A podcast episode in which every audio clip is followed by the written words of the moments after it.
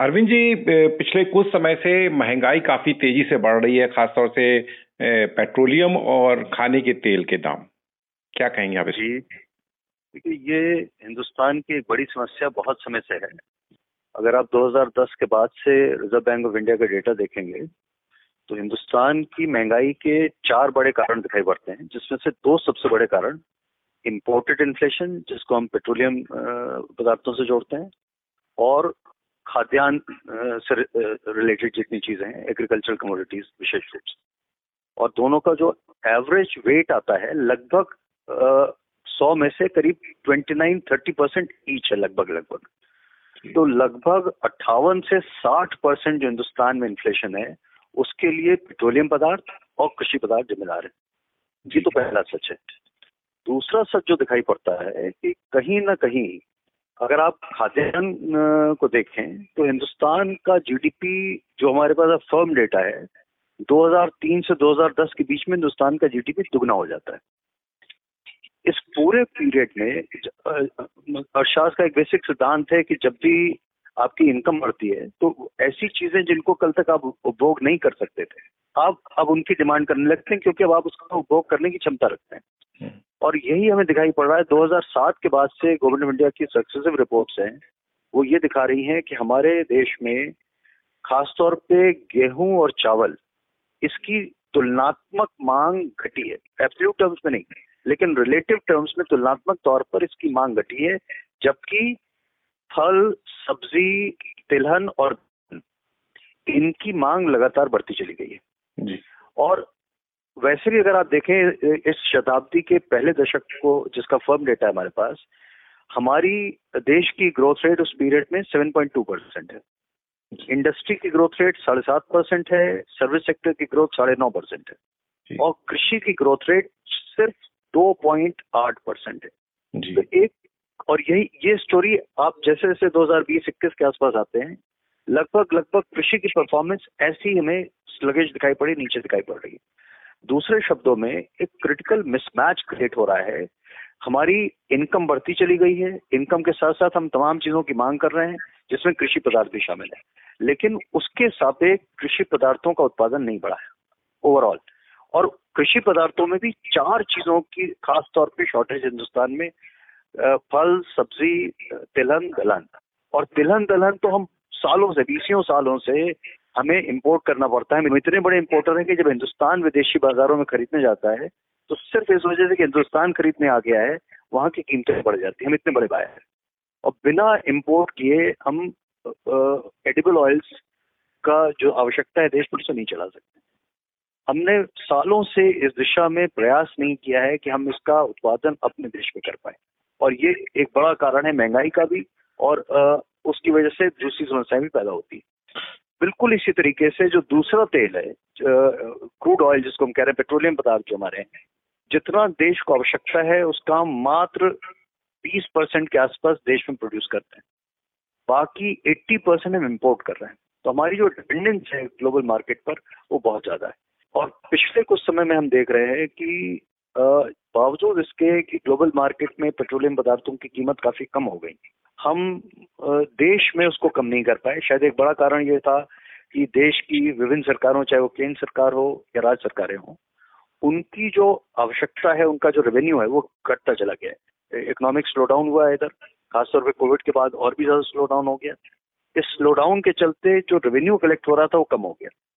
तो सरकार की जो अपनी आवश्यकता है उसको पूरा करने के लिए हम ज़्यादा चीज़ों पर टैक्स नहीं लगा पा रहे थे तो पेट्रोलियम पदार्थ पे सबसे ज़्यादा टैक्स लगाएँगे तो इसीलिए दिखाई पड़ रहा है कि बावजूद इसके कि उस दौर में भी जब पेट्रोलियम हिस्टोरिक लो पर आ गया, तब भी हिंदुस्तान में हम पेट्रोलियम की कीमतें नहीं कम कर पाए।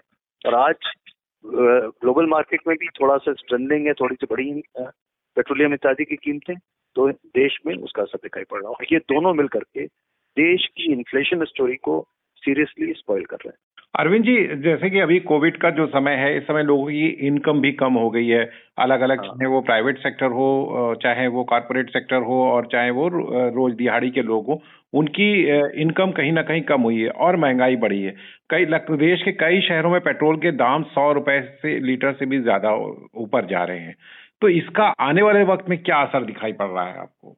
देखिए एक बहुत बड़ा सोशो इकोनॉमिक चैलेंज क्रिएट हो रहा है देश के सामने।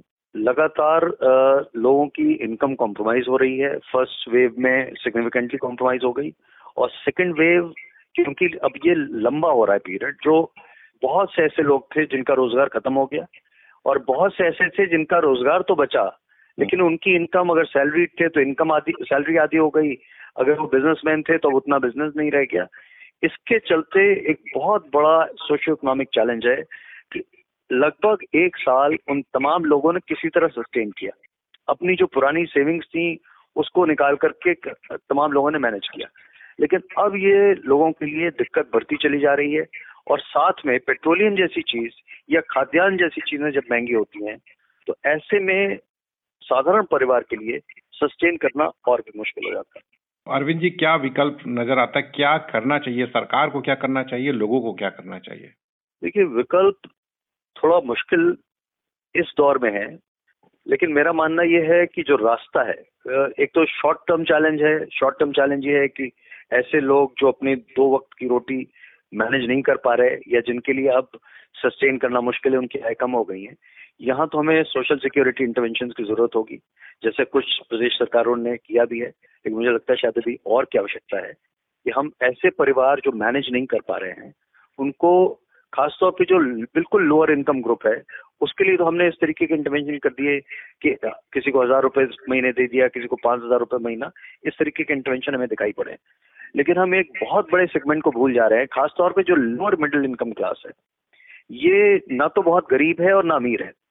ये जो बिल्कुल बीच में है और उसको एक सोशल स्टेटस मेंटेन करना है, ये वो ग्रुप है जिसकी इनकम अक्सर आधी हो गई है बहुत कम रह गई। उसके लिए मैनेज करना मुश्किल हो रहा है, लेकिन वो विजिबल नहीं इस ग्रुप को हम कैसे एड्रेस करेंगे, इसके लिए हमें इमीडिएट को मैनेज करने के लिए सोशल इंटरवेंशन लाने होंगे। सब्सिडी या हम किस कुछ ऐसे पैकेजेस दे पाए। लेकिन ये तो शॉर्ट पीरियड का मसला है, अगले छह आठ महीने हम कैसे मैनेज करेंगे? लेकिन हमें एक लॉन्गर टर्म स्टोरी पर ध्यान देना पड़ेगा। ये मेरे ख्याल से बहुत महत्वपूर्ण है। और रास्ता वही है जो हमने उन्नीस सौ इक्यानवे में अपने लिए तय किया हमने उस समय तय किया था कि हम रिफॉर्म्स करेंगे। फ़र्स्ट जनरेशन रिफॉर्म्स हमने बहुत सक्सेसफुली उन्नीस सौ इक्यानवे में शुरू किए। नतीजा ये था कि हम उन्नीस सौ इक्यानवे में क्राइसिस रिटर्न इकोनॉमी थे। आज़ाद हिंदुस्तान की वर्स्ट इकोनॉमिक क्राइसिस थी। वहाँ से फ़र्स्ट जनरेशन रिफॉर्म ने हमें निकाला और हमें बिग लीग में लाके खड़ा कर दिया। नाइन्टीज के खत्म होते होते हिंदुस्तान दुनिया की बड़ी लीग में खड़ा था। हम टॉप टेन इंडस्ट्रियलाइज नेशन में गिने जाने लगे। थे लेकिन अभी भी उस समय भी हमने सेकंड जनरेशन रिफॉर्म्स इंट्रोड्यूस नहीं किए। और सेकंड जनरेशन रिफॉर्म मेरा मानना है उसके दो बड़े प्लान हैं। रूरल डेवलपमेंट जिसका कृषि भी हिस्सा होगा और स्मॉल स्केल और रूरल इंडस्ट्रीज़ हिस्सा होंगे। और दूसरा है ह्यूमन डेवलपमेंट जिसके दो बड़े हिस्से हैं हेल्थ और एजुकेशन समय आ गया है कि हम वही पुरानी स्क्रिप्ट को दोबारा उठाएँ और उसको आगे बढ़ाएँ। हिंदुस्तान में सालाना दो लाख करोड़ से ज़्यादा का खाद्यान्न सड़ जाता है, क्योंकि हमारे पास स्टोरेज की कैपेसिटी नहीं है, हमारे पास कोल्ड चेन नहीं है, हमारे पास लॉजिस्टिक साइंस नहीं है। और जो असेसमेंट था इस शताब्दी की शुरुआत में, उस समय सिर्फ़ अठहत्तर हज़ार करोड़ रुपए चाहिए थे इस पूरे चैलेंज को प्लग करने के लिए स्टोरेज इत्यादि की व्यवस्था करने के लिए। आज इसका एस्टिमेट थोड़ा बढ़ गया है, लेकिन हमें रियलाइज़ करना होगा कि अगर आप हिंदुस्तान की सरकार और सारी स्टेट गवर्नमेंट जोड़ ले तो हम सालाना सिर्फ़ सरकारें सत्तर लाख करोड़ रुपए खर्च करती हैं मोर देन दैट और हम बीसियों तीसियों सालों में अठहत्तर हज़ार करोड़ रुपए नहीं जोड़ पा अगर जोड़ ले गए होते तो ये दो लाख करोड़ अगर हम प्लग कर ले जाते तो दो लाख करोड़ आपका इमीडिएट ग्रोथ इंजेक्शन है आज भी। आज हम इसे ग्रोथ इंजेक्शन कर दें एकदम से आपकी ग्रोथ बढ़ती हुई दिखाई पड़ेगी। प्लस इससे बेहतर कोई एंटीबायोटिक प्रोग्राम नहीं है क्योंकि ये जो खाद्यान्न सड़ता है ये पूरे ऑफ़ पुअर का सड़ता है। हम्म। और थर्ड इससे बेहतर कोई एंटी इन्फ्लेशनरी मेजर नहीं हो सकता है। तो ये तीनों चीज़ें एक सादे, सब सदे। सेकेंड जनरेशन रिफॉर्म लाइए रूरल डेवलपमेंट फोकस ले जाइए ह्यूमन डेवलपमेंट की स्टोरी को नए सिरे से आगे बढ़ाइए। रास्ता यही है कि ये जो चैलेंज है, बहुत जल्दी खाली ये चैलेंज नहीं बच जाएगा। आप सारी दुनिया आज की तारीख में सारी दुनिया में खाद्यान्न की शॉर्टेज है। हम सारी दुनिया को सप्लाई कर रहे होंगे, नए सिरे से जो ग्रीन रेवोल्यूशन नहीं कर पाया वो ये process second generation form Hindustan के लिए और हिंदुस्तान के आम किसान और आम नागरिक के लिए कर सकता है। अरविंद जी अभी मान लीजिए इस बार मानसून सामान्य मानसून की उम्मीद जताई जा रही है और जैसा कि अब कोविड भी डाउन हो रहा है लॉकडाउन खुलेंगे तो इससे कुछ उम्मीदें बनती हैं? देखिए निश्चित तौर पर उम्मीदें बनती हैं लेकिन वो चैलेंज हमारा बना हुआ है। देखिए अगर नॉर्मल होगा हमारा मानसून तो कृषि की ग्रोथ रेट आमतौर पर हम ये प्रिज्यूम कर सकते हैं चार परसेंट के आसपास आ जाएगी हम्म। ये पूरी इकोनॉमी को इम्पेटस देगी हम्म। और निश्चित तौर पे एक रिवाइवल की नई स्टोरी स्क्रिप्ट होना शुरू हो जाएगी लेकिन प्रोसेस स्लो रहेगा ये जब तक आप साथ साथ सेकंड जनरेशन रिफॉर्म नहीं लाएँगे जो हम अब तक सही मायनों में नहीं ला पाए हमने सही मायने में शुरुआत भी नहीं की है हम्म। तो अगर आप सेकंड जनरेशन रिफॉर्म लाएँगे उसके लो हैंगिंग फ्रूट से शुरुआत करें स्टोरेज की कैपेसिटी लॉजिस्टिक्स लाइन्स की कैपेसिटी कोल्ड चेन की कैपेसिटी जैसे ही आप करेंगे, आप उत्तर प्रदेश का अगर एग्ज़ाम्पल लीजिए, उत्तर प्रदेश में आपने ऑलरेडी लखनऊ से लेकर दिल्ली तक का एक्सप्रेसवे आपके पास उपलब्ध है। बहुत जल्दी आपका गाजीपुर तक का एक्सप्रेसवे उपलब्ध हो जाएगा। ये आपका रोड की कनेक्टिविटी इसी पर आपको लॉजिस्टिक्स लाइन अगर जिस दिन आप कन्वर्ट कर देंगे, ये आपका जो मेन लैंड है, ये पूरा हिंदुस्तान के बाजारों से और दुनिया के बाज़ार से कनेक्ट हो जाएगा। जो वैल्यू एडिशन आपका किसान आज नहीं पा पा रहा है वो इमीडिएटली पाने लगेगा। यूरोप में आज भी खाद्यान्न की शॉर्टेज है और वो बहुत महँगा है। हमारा खाद्यान्न जिस दिन वहाँ पहुँच जाएगा, यूरोप का किसान अपने बाज़ार में खाद्यान्न नहीं बेच पाएगा। और ये हमारा एडवांटेज है। जो वैल्यू एडिशन इसमें आएगा, वो हिंदुस्तान की स्टोरी को बिल्कुल ट्रांसफॉर्म कर देगा। अरविंद जी बहुत बहुत धन्यवाद आपका।